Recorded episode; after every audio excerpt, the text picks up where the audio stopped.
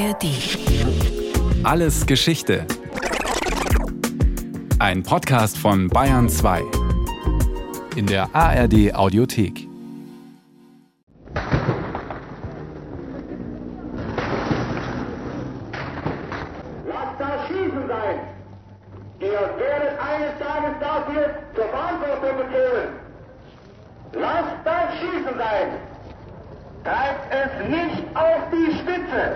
Es wird wieder geschossen in Berlin, gerade acht Jahre nach dem Ende des Zweiten Weltkriegs. Am 17. Juni 1953. Deutsche schießen auf Deutsche. Demonstranten rufen den Volkspolizisten mit den Karabinern entgegen, lasst das Schießen sein, ihr werdet dafür büßen. Woher dieser Mut? Warum dieser Wahnsinn? Schüsse am Potsdamer Platz. Aber wir haben wieder unseren alten Posten bezogen auf dem Geländer des S-Bahnhofes Potsdamer Platz, Ausgang zur Westseite. Wir können von hier aus nicht beobachten, wohin geschossen wird und ob diese Schüsse aus russischen oder von Karabinern der Volkspolizei stammen. Wir können aber von diesem Standort aus weit hinein in die Leipziger Straße schauen. Damals, vor 70 Jahren, ist ein Radioreporter des RIAS, einem Sender aus West-Berlin, live dabei, als es zu diesen Schüssen kommt. Und so ganz klar ist dem Reporter offenbar nicht, wer da genau auf wen schießt. Und dann kommt auch noch die Sowjetmacht um die Ecke. In diesem Augenblick setzt sich die ganze Menschenmasse auf dem Platz in Bewegung. Offensichtlich ist drüben ein Wasserwerfer oder irgendein anderes Fahrzeug eingesetzt worden gegen die Demonstranten. Man kann es nicht sehen. Sie haben gleich hier wieder Halt gemacht und sind zurückgelaufen. Etwa eine Kompanie von Russen, in zwei Teile geteilt, auf der rechten und der linken Straßenseite, haben die Demonstranten etwa 50 Meter zurückgetrieben. Und nun setzt sich der erste der großen T-34-Panzer in Bewegung und fährt drohend auf die Massen am Potsdamer Platz zu. Er ist ungefähr noch 30, 40 Meter von den ersten Demonstranten entfernt. Panzer gegen unbewaffnete Bürgerinnen und Bürger. Das nimmt kein gutes Ende. Über 50 Menschen sterben, um die 15.000 werden in der Folge festgenommen. Für was? Was da vor 70 Jahren in der eben noch jungen DDR passiert ist, ist wohl der erste Volksaufstand gegen ein Regime der Sowjets in Europa. Und bis 1990 war der 17. Juni in Westdeutschland ein Feiertag, der Tag der deutschen Einheit. Und schon sind wir wieder mittendrin bei Alles Geschichte. Wie war das damals? Mit Michael Zametzer und Christian Scharf. Heute schauen wir auf den 17. Juni 1953 und wir fragen uns, wie das damals war, als der Arbeiter- und Bauernstaat auf seine Arbeiter geschossen hat. Wie konnte aus einem Streik ein Volksaufstand werden, an dem nicht nur in Ostberlin eine Million Menschen auf die Straße gegangen sind? Christian, stell dir vor, du willst die Bevölkerung deines Staates maximal gegen dich aufbringen. Was musst du tun?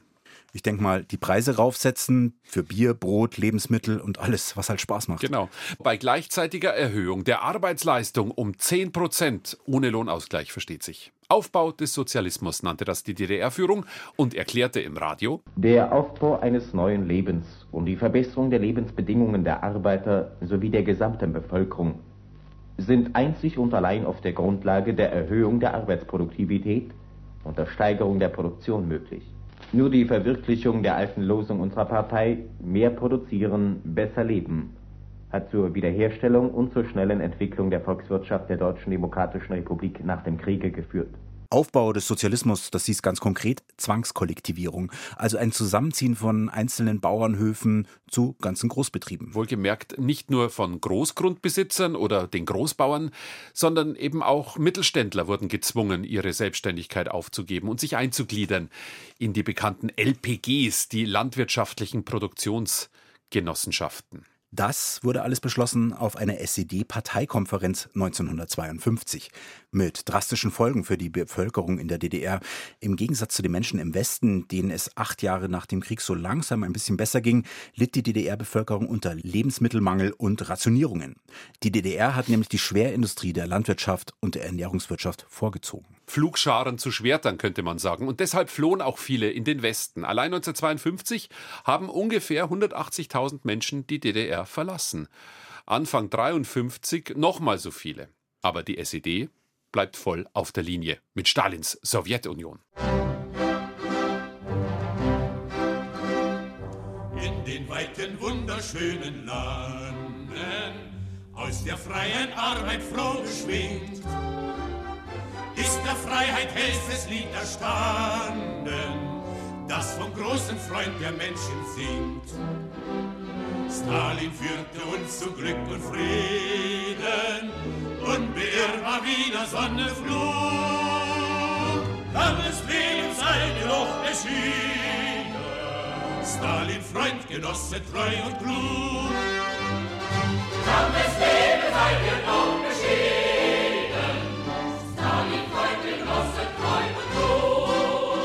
Und dann im März 1953 ist alles anders. Stalin ist tot, die Sowjetunion weiß noch nicht, wie es weitergeht und die DDR-Regierungsriege hat erst recht keine Orientierung mehr. Tja, was tun, wenn der große Bruder nicht mehr ist? Vor allem sind die Menschen in der DDR mittlerweile durch diese ganzen Maßnahmen des vergangenen Jahres ziemlich mürbe und vor allem sauer auf ihre Führung. Vor allem die Erhöhung der sogenannten Arbeitsnormen, die sorgt für große Empörung. Das war eine unendlich komplizierte Formel, die die Arbeitsleistung irgendwie erfassen sollte. Zum Beispiel, wie hoch hat ein Maurer am Tag eine Mauer zu mauern? Und diese Normen waren eh schon hoch und sollten jetzt nochmal um 10 Prozent erhöht werden. Die Löhne blieben aber gleich. Der Staat hat so ziemlich alles, um die eigenen Arbeiter gegen sich aufzubringen. Und das ging so weit, dass die Ausgabe vom Betriebsessen an die Erfüllung der Normen gekoppelt wurde. Wer also sein Soll nicht erreichte, der ging ohne warme Mahlzeit an die Werkbank oder auf die Baustelle. Bau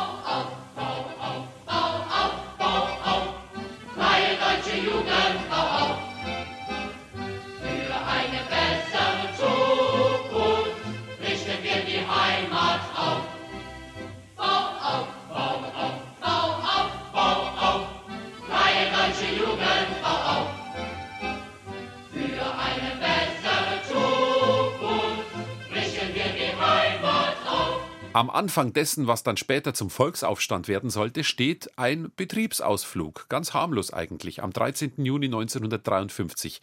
Da schippern bei duftem Wetter rund 400 Arbeiter der VEB Industriebau auf zwei Ausflugsschiffen auf der Spree in Richtung Müggelsee. Das waren Werktätige von der Baustelle am Krankenhaus im Bezirk Friedrichshain in Ostberlin. Und schon an Bord kommt die Unterhaltung wohl ziemlich schnell auf eben diese verhassten Normerhöhungen. Ja, und am Abend beim Bier in der Ausflugsgaststätte, da fällt dann zum ersten Mal das Wort Streik. Und schon am 2. Juni 1953, also gute zehn Tage zuvor, macht die SED-Führung auch eine Art Betriebsausflug nach Moskau. Der Kreml hat die Ostberliner Spitze einbestellt und verordnet einen neuen Kurs. Die sowjetische Regierung sah nach Stalins Tod ein, dass die Entwicklung in der DDR eine Sackgasse war. Und so kommen am 16. Juni von Walter Ulbricht, damals noch stellvertretender Vorsitzender des Ministerrates, sehr selbstkritische Töne, in denen er öffentlich den eigenen Regierungsstil kritisiert. Worin besteht die Wendung in unserer Politik? Die Wendung besteht darin, dass wir die fehlerhafte politische Linie entschieden ändern eine neue politische Linie ausarbeiten und dabei feststellen, in dem Bestreben, die für die Arbeiterklasse und die Werktätigen erreichten historischen Erfolge zu sichern und in schnellem Tempo weiterzuentwickeln, sind wir zu weit vorgeprellt. Und dieses Einknicken der SED-Führung vor den eigenen Beschlüssen wurde von den Arbeitern als Bankrotterklärung interpretiert und hat sie natürlich ermutigt, jetzt auf die Barrikaden zu gehen. Ganz nach dem Motto, ah, schaut, Sie gestehen einen Fehler ein. Das bedeutet, dass wir auch die Macht haben, etwas zu verändern. Außerdem, die Normerhöhung, die hat die DDR-Führung ja erst einmal überhaupt nicht zurückgenommen. Und so kommt es dann zum Volksaufstand. Lange bevor es so etwas wie Social-Media-Kanäle oder Messenger-Dienste gibt, machen in über 60 Betrieben der DDR die Menschen mit. Das schnellste Massenmedium der Zeit ist das Radio. Und das hat diesen Aufstand regelrecht angefeuert. Fernsehen gab es noch nicht flächendeckend und so ist es vor allem der Westberliner Radiosender RIAS, der Rundfunk im amerikanischen Sektor, der Reporter und Reporterinnen rausschickt auf die Straßen, auch nach Ostberlin. Und die berichten live vom Aufstand und inspirieren mit ihren Reportagen auch andere zum Mitmachen. 10.25 Uhr, Müllerstraße, Ecke, Swakopmunder Straße, die Verlängerung der afrikanischen Straße. Der Demonstrationszug kommt heran. Es sagt sich so leicht, da gehen Tausende von Menschen, denen der Regen überhaupt nichts ausmacht. Der strömende Regen, der stellenweise in einen ausgesprochenen Guss übergegangen ist, wo es mit Eimern geschüttet hat, wie der Berliner sagt. Die größte Baustelle der DDR in dieser Zeit und auch das absolute Prestigeprojekt war der Bau der Stalinallee in Ostberlin. Sie heißt heute Karl-Marx-Allee. Kann man heute noch gut sehen. Über zwei Kilometer lang links und rechts zieht sich so ein Vorzeigebau im sogenannten sozialistischen Klassizismus hin in Weiß, abwertend auch Zuckerbäcker-Stil genannt. Und dort auf der Baustelle haben 600 Arbeiter und Arbeiterinnen tatsächlich schon am 16. Juni um 10.25 Uhr ihr Werkzeug, also auch Hammer und Zirkel, niedergelegt und sind zum Haus der Ministerien gezogen. Und dort haben sie nicht nur die Rücknahmen der Arbeitsnormen gefordert, sondern auch freie Wahlen. Und bis zum Abend protestierten rund 20.000 Menschen in Ostberlin. Es ging also schon von Anfang an um mehr als nur um die Arbeitsbedingungen und diese Normen in der DDR, sondern es ging auch um ganz knallharte demokratische und politische Ziele und Forderungen. Es ist jetzt genau 12 Uhr. Wir sind auf der Ruppiner Chaussee unmittelbar vor der Sektorengrenze zum russischen Sektor. Und wieder kommt der nächste Demonstrationszug. Wo kommen Sie her? Vom Krankenhaus Henningsdorf. Wir haben mehr Schwierigkeiten gehabt wie die anderen. Wandersperren muss man durchgehen. Drei, drei Sperren haben wir durcharbeiten müssen. Ich muss ich erst mal erzählen, was auf eurem Schild drauf steht. Streik, 40-prozentige Preissenkung, HO, freie Wahlen, Unterschrift Krankenhausbau Henningsdorf. Und was hat man für Sperren aufgebaut bei Ihnen? Ja, Russe mit, Russe mit äh, Polizei. Ja, mit deutscher Polizei, jawohl, mit deutscher Polizei. Ging auf uns los, Deutsche gegen Deutsche, das Schwein. Sag mal, wie alt bist denn du? 15 Jahre. Und wofür demonstrierst du jetzt? Für die Einheit Deutschlands, damit wir alle zusammen sind und nicht die Hälfte Arbeiter im Osten und die Hälfte im Westen.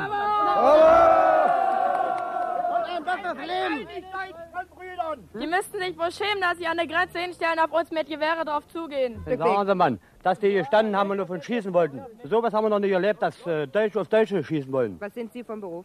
Hier Bauarbeiter. Eine Reporterin vom RIAS war das, bei den Bauarbeitern vom Krankenhaus in Friedrichshain. Zur Erinnerung, das waren eben jene Werktätigen, die beim Schiffviertelfahren auf dem Betriebsausflug ein paar Tage vorher schon den Streik beschlossen hatten. Und das wächst sich am nächsten Tag, eben dem 17. Juni, als Generalstreik aus. Und während der Rundfunk der DDR schweigt, berichten die Westberliner Sender und vor allem der RIAS flächendeckend von den Aufständen, die sich jetzt in ganz Ostberlin verteilt ausbreiten. Die Forderungen, Rücktritt der Regierung, Neuwahlen, und zwar frei und geheim. Und die Wiedervereinigung. Das Westradio war natürlich auch in Ostberlin zu hören und auch in einigen Teilen der DDR. Und weil der Blick immer auf die Ereignisse in Berlin gerichtet ist, wenn man sich um den 17. Juni Gedanken macht, dann kann man auch leicht vergessen, dass es in fast allen größeren Städten, aber auch in kleineren Ortschaften der DDR zu Streiks gekommen ist, zu Aufständen und zu diesen Protesten. Genau, auch in Halle zum Beispiel gab es die wohl größten Demonstrationen nach Berlin mit 60.000 Teilnehmern, unter anderem in einer Waggonfabrik. Und in Halle gab es auch den Roten Ochsen. Das klingt nach einer gemütlichen Wirtschaft, ist aber ein berüchtigtes Zuchthaus gewesen, das von der Stasi und dem Innenministerium der DDR genutzt wurde. Berüchtigt war es für seine unmenschlichen Haftbedingungen. Und dieser Rote Ochse sollte von den Aufständischen gestürmt werden. Hat aber nicht geklappt. Auch in Halle schauten die Demonstrierenden dann letztendlich in die Gewehrläufe der Sowjetmacht. Werningerode im Harz war auch so ein Hotspot der Proteste im Bezirk Magdeburg, allerdings ein bisschen zeitverzögert. Dort haben etwa 20 Betriebe gestreikt, aber der Höhepunkt der Proteste, der kam da erst zwei Tage nach dem 17., nämlich am 19. Juni. Der Grund war wirklich die spärliche Nachrichtenlage. Es hat ja praktisch nur Zeitung und Radio als Massenmedium gegeben. Telefon war auch noch nicht flächendeckend verfügbar 1953 in der DDR und der Westrundfunk war in dieser Gegend auch schlecht empfangbar. Und am Vormittag des 17. Juni passiert dann das, was später 1956 auch in Budapest und 1968 in Prag passiert ist. Es rollen Panzer. Die Panzer der sowjetischen Besatzungsmacht, unterstützt von der kasernierten Volkspolizei, eine eigene DDR-Armee hat es ja noch nicht gegeben. Und dann kommt es eben zu diesen bekannten Szenen, die wir auch aus dem Fernsehen oder aus den alten Wochenschau-Aufnahmen kennen, am Potsdamer Platz, die für den 17. Juni heute noch stehen. Berlinerinnen und Berliner, die mit Steinen auf sowjetische Panzer werfen oder Holzlatten zwischen die Ketten legen, was natürlich total sinnlos ist. Schüsse fallen, die Menge flieht in alle Richtungen davon. Ein Hochhaus am Potsdamer Platz, das Kolumbushaus, wird in Brand gesetzt. Ausnahmezustand. Wortwörtlich. Die Sowjets verhängen den Ausnahmezustand. Für die Herbeiführung einer festen öffentlichen Ordnung im sowjetischen Sektor von Berlin wird befohlen. Ab 13 Uhr des 17. Juni 1953 wird im sowjetischen Sektor von Berlin der Ausnahmezustand verhängt. Bis zum Abend dauert es dann, bis auch die Letzten den Potsdamer Platz geräumt haben. Welcher Preis hatte dieser eine, dieser kurze Tag des Aufstands? Da schwirren unterschiedliche Zahlen rum. Oft ist die Rede von ungefähr 120 Toten. Wir halten uns da an die Bundeszentrale für politische Bildung. Die verweist nämlich auf eine Forschergruppe, die im Jahr 2004 55 Todesopfer durch Quellen belegen konnte. Demnach wurden 34 Demonstranten und Demonstrantinnen, Passanten und Zuschauer am 17. Juni und den Tagen danach bis zum 23. Juni von der Volkspolizei oder den sowjetischen Soldaten erschossen oder sie starben an den Folgen ihrer zugefügten Schussverletzungen. Fünf Männer wurden von der sowjetischen Besatzungsmacht zum Tode verurteilt und hingerichtet. Zwei Todesurteile wurden von den DDR-Gerichten verhängt und vollstreckt. Vier Personen starben durch die unmenschlichen Haftbedingungen. Vier Festgenommene begingen in der Haft Selbstmord, wobei zumindest in zwei Fällen eine Fremdeinwirkung nicht ausgeschlossen werden kann. Ein Demonstrant starb beim Sturm auf ein Volkspolizeirevier an Herzversagen. Zwei Volkspolizisten und ein Stasi-Mitarbeiter wurden von Unbekannten erschossen, ein Mitarbeiter des Betriebsschutzes von einer wütenden Menge erschlagen und ein weiterer Volkspolizist versehentlich von sowjetischen Soldaten erschossen. Unter diesen 55 Toten waren vier Frauen. Wegen angeblicher Befehlsverweigerung sollen in Berlin und Biederitz bei Magdeburg angeblich 41 sowjetische Soldaten erschossen worden sein. Das ist aber nicht gesichert könnte auch eine Legende aus der Zeit des Kalten Krieges sein. So steht es bei der Bundeszentrale für politische Bildung und den Link stellen wir euch in die Shownotes. Was mich besonders erschüttert, ist das Alter vieler dieser Toten vom 17. Juni. Das kann man da auf der Seite auch gut sehen. Die jüngsten sind erst 14 oder 15 Jahre alt und nur wenige wirklich älter als 50. In der DDR werden diese Toten natürlich verschwiegen, aber in Westberlin gibt es für sie eine Trauerfeier. Wir hören Ernst Reuter, den regierenden Bürgermeister von Westberlin, vor dem Schöneberger Rathaus. Wenn wir jetzt unter den Klängen des guten Kameraden unsere gefallenen Toten auf die Wagen heben und wenn wir sie dann geleiten, dann wird uns der Klang unserer Freiheitsglocke mahnend, tröstend und stärkend begleiten, die zu einem Symbol für unser Berlin, die zu einem Symbol für die ganze freie Welt geworden ist. Eine Trauerfeier in West-Berlin. Was hat eigentlich die Bonner Politik, also die Bundesregierung, zu diesem Aufstand in der DDR gesagt? Die war von den Ereignissen ziemlich überrascht und von Bundeskanzler Konrad Adenauer gab es am Mittag des 17. Junis nur eine knappe Stellungnahme. Meine Damen und meine Herren, die Ereignisse in Berlin haben in der deutschen Öffentlichkeit und darüber hinaus in der Welt starken Widerhall gefunden.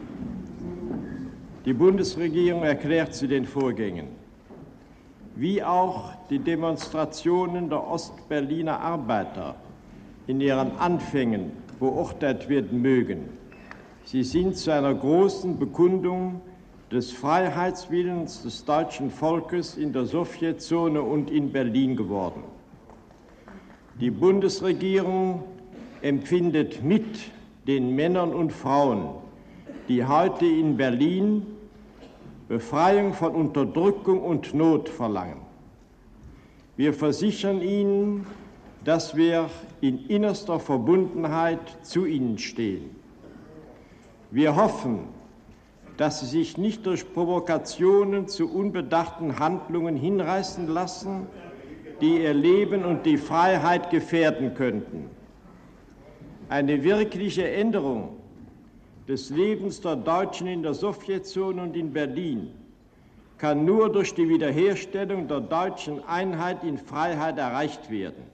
In dieser bedeutsamen Stunde wollen wir alle ohne Unterschied politischer Auffassungen für das große gemeinsame Ziel zusammenstehen.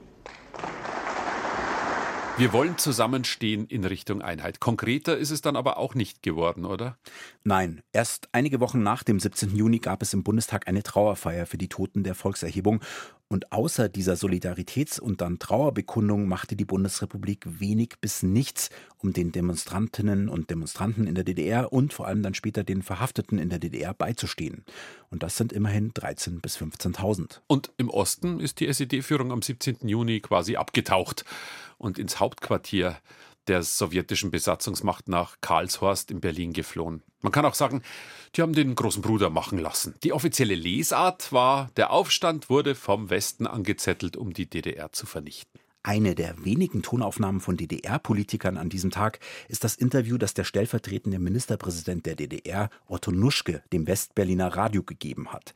Das war nicht unbedingt freiwillig, denn er wurde von Demonstranten in Ostberlin in seinem Auto erkannt und von ihnen gezwungen, in den Westen zu fahren.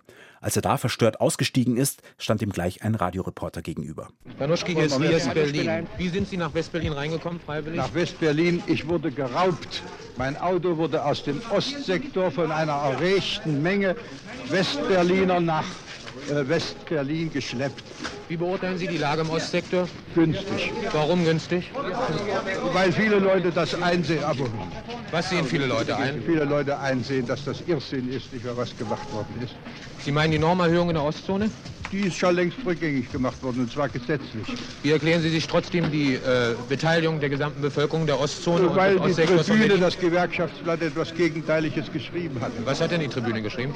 Ja, sie hatte geschrieben, das stimmte nicht. Die Normenerhöhung blieben.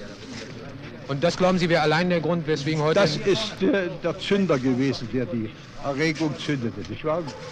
Wie stehen Sie zu der Tatsache, dass die Bevölkerung der Ostzone die Absetzung der Regierung fordert? Die Bevölkerung fordert sie nicht, Sondern sondern ein Teil der Demonstranten und zwar sehr stark durchsetzt von Westberlinern. Sind Sie heute den ganzen Tag durch den Ostsektor gefahren? Jawohl, den ganzen Tag. Das besteht nur aus Westberlinern? Äh, Nein, absolut nicht. Ich Sondern? bin sogar, ich bin sogar äh, hunderte von Metern entlang der Hennigsdorfer Demonstranten gefahren, nicht wahr? Denn ich wohne draußen in Hennigsdorf. Und das waren in Ihren Augen alles Westberliner, die dort Nein, provoziert nicht haben? einer war dabei. Sondern? Die waren, äh, das war eine geordnete Demonstration. Wie äh, können Aber Sie sich das erklären, dass die geordnete Demonstration mit Schüssen und mit Panzern von der, von der sowjetischen Besatzungsmacht gedeckt wurde? Das war erst diese gemischte Demonstration, die also nicht wahr überall die Fensterscheiben eingeschlagen hat, die Türfüllungen durchgeschlagen hat, nicht wahr und so weiter. Und heute? Erinnert sich eigentlich noch irgendwer an den 17. Juni und was dieser Tag einmal bedeutet hat? Also ich erinnere mich an Schulfrei kurz nach Pfingsten, weil der 17. Juni ja bis 1990 der Tag der deutschen Einheit war. Den Nachwendekindern ist der 17. Juni aber nicht so präsent. Dazu gibt es jetzt aktuelle Umfragen, zum Beispiel vom Meinungsforschungsinstitut Forsa. Die sagen, dass nur jede siebte im Alter von 14 bis 29 spontan etwas mit dem Datum 17. Juni anfangen kann. Insgesamt verbindet jeder und jede zweite in Ostdeutschland und vier von zehn Befragten im Westdeutschland mit dem Datum spontan den Volksaufstand. In Auftrag gegeben hat diese Umfrage die Bundesstiftung Aufarbeitung der SED-Diktatur in Berlin. Und dort leitet die Historikerin Dr. Franziska Kuschel den Arbeitsbereich Wissenschaft. Und sie ist uns jetzt aus Berlin zugeschaltet. Hallo, Frau Dr. Kuschel, schön, dass Sie da sind. Ich grüße Sie nach München. Wir haben Ihre Studie gelesen. Nur 40 Prozent der Westdeutschen und nur jeder zweite Ostdeutsche kann etwas mit dem Datum 17. Juni anfangen. Kann man sagen, dass dieser Tag so langsam in Vergessenheit gerät?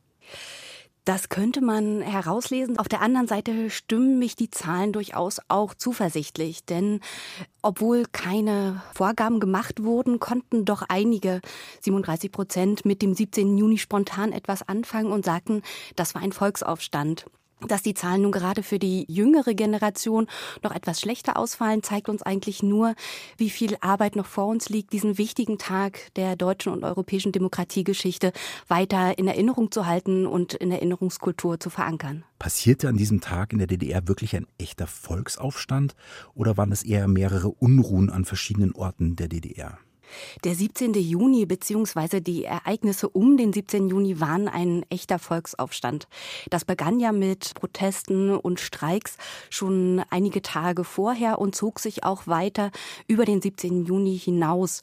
Und das, was wir heute wissen, ist, dass an über 700 Orten rund eine Million Menschen sich an dem Volksaufstand beteiligten. Und das waren auch nicht nur die urbanen Zentren, also die großen Städte, sondern das waren kleine Dörfer und Gemeinden, wo die Menschen protestierten und gegen die SED-Herrschaft aufbegehrten. Das heißt, wir sehen wirklich Schichten und klassenübergreifend, dass ein großer Teil der Bevölkerung von diesem Aufstand erfasst wurde, sich aktiv beteiligte und letztlich das kommunistische Herrschaftssystem in der DDR damit in Frage stellte. Mhm. Und Welches Thema stand bei diesen Protesten im Vordergrund? Ging es wirklich um die Unzufriedenheit mit der Versorgungslage in der DDR oder was tatsächlich das Thema die Freiheit? Einerseits ging es natürlich um sozialpolitische Fragen, also die den Lebens- und Arbeitsalltag der Menschen betrafen. Das war die schlechte Lebensmittelversorgung oder eben auch die Erhöhung der Normen, der sogenannten Normenfrage, die ja im Mai von der SED-Regierung bekannt gegeben wurde, was bedeutete, dass einfach die Arbeitsleistungen erhöht werden sollten, ohne Lohnausgleich. De facto waren das also Lohnkürzungen. Dagegen, um die Normerhöhung zurückzunehmen, ging man sozusagen auf die Straße streiten streikte. Auf der anderen Seite, und das waren sozusagen die Hauptforderungen, ging es um politische Dinge. Die Menschen fassten den Mut, gegen die SED aufzubegehren und forderten die Freilassung aller politischen Häftlinge. Sie forderten freie Wahlen, sie forderten den Rücktritt der Regierung und letztlich auch den Abzug der Besatzungstruppen und äh, die Wiedervereinigung Deutschlands. Mhm. Wir haben jetzt ganz viele O-Töne schon gehört aus den ganzen Reportagen und haben festgestellt, die O-Tongeber, also die Demonstrierenden, sind immer nur männlich gewesen, zumindest die da in die Mikrofone gesprochen haben. Welche Rolle haben denn die Frauen beim Aufstand des 17. Junis gespielt? Das ist in der Tat eine der Fragen, die die Forschung sozusagen noch weiter bearbeiten muss. Wir wissen inzwischen einiges auch von historischen Fotos, von Demonstrationszügen, aber auch von Verhaftungen, dass Frauen eine aktive Rolle gespielt haben. Sie haben sich an Streiks beteiligt, sie haben protestiert, sie haben Flugblätter verteilt. Aber gerade sozusagen in herausgehobenen Positionen, so zumindest der jetzige Kenntnisstand, waren sie weniger vertreten, also als Streikleiter. Und das erklärt dann eben auch die fehlenden O-Töne, wo Frauen zu hören sind. Welche Rolle spielte die Forderung nach einer Wiedervereinigung Deutschlands? Ist das sozusagen erst im Nachhinein da reinkonstruiert worden oder war das schon am 17. Juni selber eine Forderung auf der Straße? Das war schon am 17. Juni eine wichtige Forderung. Wir müssen uns vorstellen, die doppelte Staatsgründung 1949 liegt da erst vier Jahre zurück und für alle war diese deutsche Teilung nur auf mittlere Sicht, ähm, also noch nicht vollendet. Wie das dann später schon gar nicht mehr vorstellbar war, dass die Wiedervereinigung zu Lebenszeiten noch, noch erlebt werden könnte. Insofern war die Forderung nach einer Wiedervereinigung ein zentrales Thema. Das liegt auch daran, dass die Menschen natürlich damals noch eng im Kontakt standen. Gerade auch in Berlin waren die Grenzen noch offen und es gab vielfältige Kontakte über die deutsche Grenze hinweg. Der Westen war ja auffällig ruhig. Es gab dann mittags rum eine äh, Regierungserklärung von Adenauer, aber sonst hat man unseres Erachtens nicht viel gehört aus dem Westen zu den Ereignissen in Ostberlin und in der DDR an diesem Tag. Stimmt dieser Eindruck, dass sich der Westen da ziemlich rausgehalten hat? Der Westen war von den Ereignissen, vor allen Dingen auch von der Größe dieser Ereignisse überrascht worden. Damit hatte niemand gerechnet. Und am Anfang glaubte man sogar an eine Inszenierung der Regierung. Man konnte sich einfach nicht vorstellen, dass in dieser Breite und Größe Menschen auf die Straße gingen und gegen die eigene Regierung demonstrierten. In der Sowjetunion wird die Beurteilung ganz anders ausgefallen sein, oder? Wie gefährlich hat die Sowjetunion diesen Aufstand eingestuft? das, was wir ja sehen oder was für alle sichtbar war, dass die SED zum 17. Juni die Kontrolle und die Macht verloren hatte. Das heißt, wenn nicht sowjetische Panzer eingegriffen hätten und die sowjetische Militäradministration den Ausnahmezustand verhängt hätte, dann wäre das in diesen Tagen das Ende der SED-Herrschaft in der DDR gewesen. Und damit hätte eben auch die Sowjetunion ihre Vormachtstellung in der DDR verloren. Und das konnte man auf keinen Fall zulassen. Das heißt also, das war wirklich sozusagen Notwehr, was dann passiert ist aus sowjetischer Sicht raus. Also da war, ähm, dass man sozusagen mit den eigenen Streitkräften dort eingegriffen hat. Also man hat der DDR praktisch nicht zugetraut, dass sie das selber noch in den Griff kriegt. Das ist richtig. Die Politbüromitglieder hatten dann am 17. Juni Zuflucht in Karlshorst, also bei den sowjetischen Stellen, gesucht. Sie war handlungsunfähig. Und Letztlich wurde am 17. Juni die Systemfrage gestellt. Die Macht war wirklich, die, die lag auf der Straße. Und auch wenn sozusagen die ähm, Protestierenden kein, kein Ziel hatten, es gab ja nicht die obergeordnete Streikleitung, die jetzt genau einen Plan verfolgt hätte, sondern es hatte sich wirklich ausgeweitet. Sehr spontan wurde es immer größer. Und das war eben auch die Möglichkeit in dem Augenblick, wo sowjetische Panzer auffuhren. Das war ja acht Jahre nach dem Ende des Zweiten Weltkriegs hatte das einfach ein Signal gesendet gegen die sowjetische Besatzung, konnte eben kein Umsturz gelingen. Herzlichen Dank, Frau Dr. Kusch, und ich wünsche Ihnen noch einen schönen Tag. Ja, haben Sie vielen Dank. Der 17. Juni 1953 war also bis 1990, bis zur Wiedervereinigung in Deutschland, gesetzlicher Feiertag. Eine Art Ersatznationalfeiertag. Und ehrlich, viel mehr als einen willkommenen freien Tag haben wohl die meisten Westdeutschen nicht damit verbunden, oder? Ja, und in der DDR wurde gearbeitet am 17. Juni. Allerdings hat die Staatsführung in Ostberlin schon immer wieder argwöhnisch und auch ängstlich auf dieses Datum geschaut, nach dem Motto, wird es wieder einen Aufstand geben? Anlässe dazu gab es ja genug, aber bis zum Oktober 1989 sollte es der einzige wirkliche Protest der DDR-Bevölkerung gegen das Regime sein. Dazu Marianne Birtler, die frühere Leiterin der Stasi-Unterlagenbehörde. Denn bis 1989 war der 17. Juni sowas wie Inbegriff von der Gefahr, die aus dem Volk kommt. So haben die das natürlich nicht genannt. Aber Erich Mielke hat, hat noch 1989 äh, angesichts beginnender Demonstration sofort gefragt, kommt jetzt der 17. Juni? Das heißt, er war für sie die politische Gefahr schlechthin. Man muss diesem Volk misstrauen. Man hat das ja schon mal am 17. Juni erlebt. Wie bedeutend war der Volksaufstand also für die weitere DDR-Geschichte? Die Wissenschaft spricht sogar von einer zweiten DDR-Staatsgründung im Folge des 17. Juni. Denn nach der blutigen Niederschlagung durch die Sowjets war auch das ursprüngliche Konzept der DDR von 1949 dahin. Genau, die sollte ja eine antifaschistische, vor allem aber auch eine demokratischere Alternative zur Bundesrepublik sein. Und das war ja die Idee, die DDR als ja sozusagen besseres Deutschland könnte eine Sogwirkung auf den Westen ausüben und so zu einer Wiedervereinigung Marke Ost führen. Und das war 1953 auch nicht mehr glaubhaft. Jetzt war klar für alle in Ost und West, die DDR ist eine Diktatur. Von da an versuchte die DDR-Führung, die Erinnerung an den 17. Juni zu unterbinden, wo es nur ging. Sogar die Zahl 17 wurde offiziell gern vermieden in den Jahren nach 1953. Im Westen, wo der 17. Juni ja, wir haben es schon gesagt, ein gesetzlicher Feiertag war, da wurde jedes Jahr an den Volksaufstand erinnert. In den 80er Jahren hat sich ein Fernsehteam in Ostberlin auf der Straße umgehört, was die Menschen denn dort im Osten davon halten, dass der Westen diesen Tag nach wie vor als Tag der deutschen Einheit feiert. Das ist für mich nicht mehr richtig. Wir sind die DDR und die BRD ist für uns ein anderer Staat und vorher dessen hat er für uns keine Bedeutung mehr. Ich kenne auch Leute drüben, die halten das auch nicht für ganz richtig. Also das unbedingt als Tag der deutschen Einheit zu feiern. Leute sagten, naja, Dufte haben, haben wir frei oder wir haben ein langes Wochenende oder so. Nicht? Dann, dann, dann würde ich sagen, ist das, ist das natürlich ein Selbsttor, diese ganze Geschichte. Warum beschäftigt diese Frage Sie im Westen? Ich meine, wir, wir leben hier, wir müssen hier damit fertig werden. Wie auch immer. Und äh, ich sehe hier eigentlich keinen Grund, warum wir da irgendwelche Schützenhilfe aus dem Westen äh, erwarten müssen.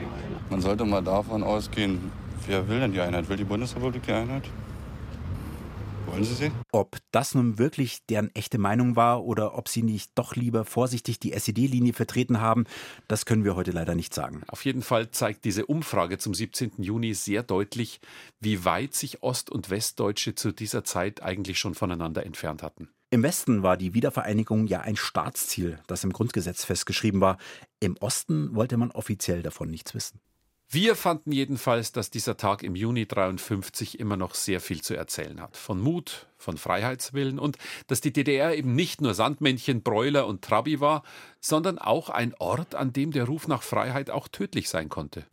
Das war Wie war das damals? Der Podcast von Alles Geschichte mit Michael Zamitzer und Christian Schaff. Unser Dank geht an Nicole Hirsch für die Vorbereitung dieser Folge. Und das Schlusswort zum 17. Juni 1953 hat Bertolt Brecht. Der hat kurz nach dem Volksaufstand leicht verbittert diese Zeilen hinterlassen. Nach dem Aufstand des 17. Juni ließ der Sekretär des Schriftstellerverbands in der Stalinallee Flugblätter verteilen, auf denen zu lesen war, dass das Volk das Vertrauen der Regierung verscherzt habe und es nur durch verdoppelte Arbeit zurückerobern könne. Wäre es da nicht doch einfacher, die Regierung löste das Volk auf und wählte ein anderes?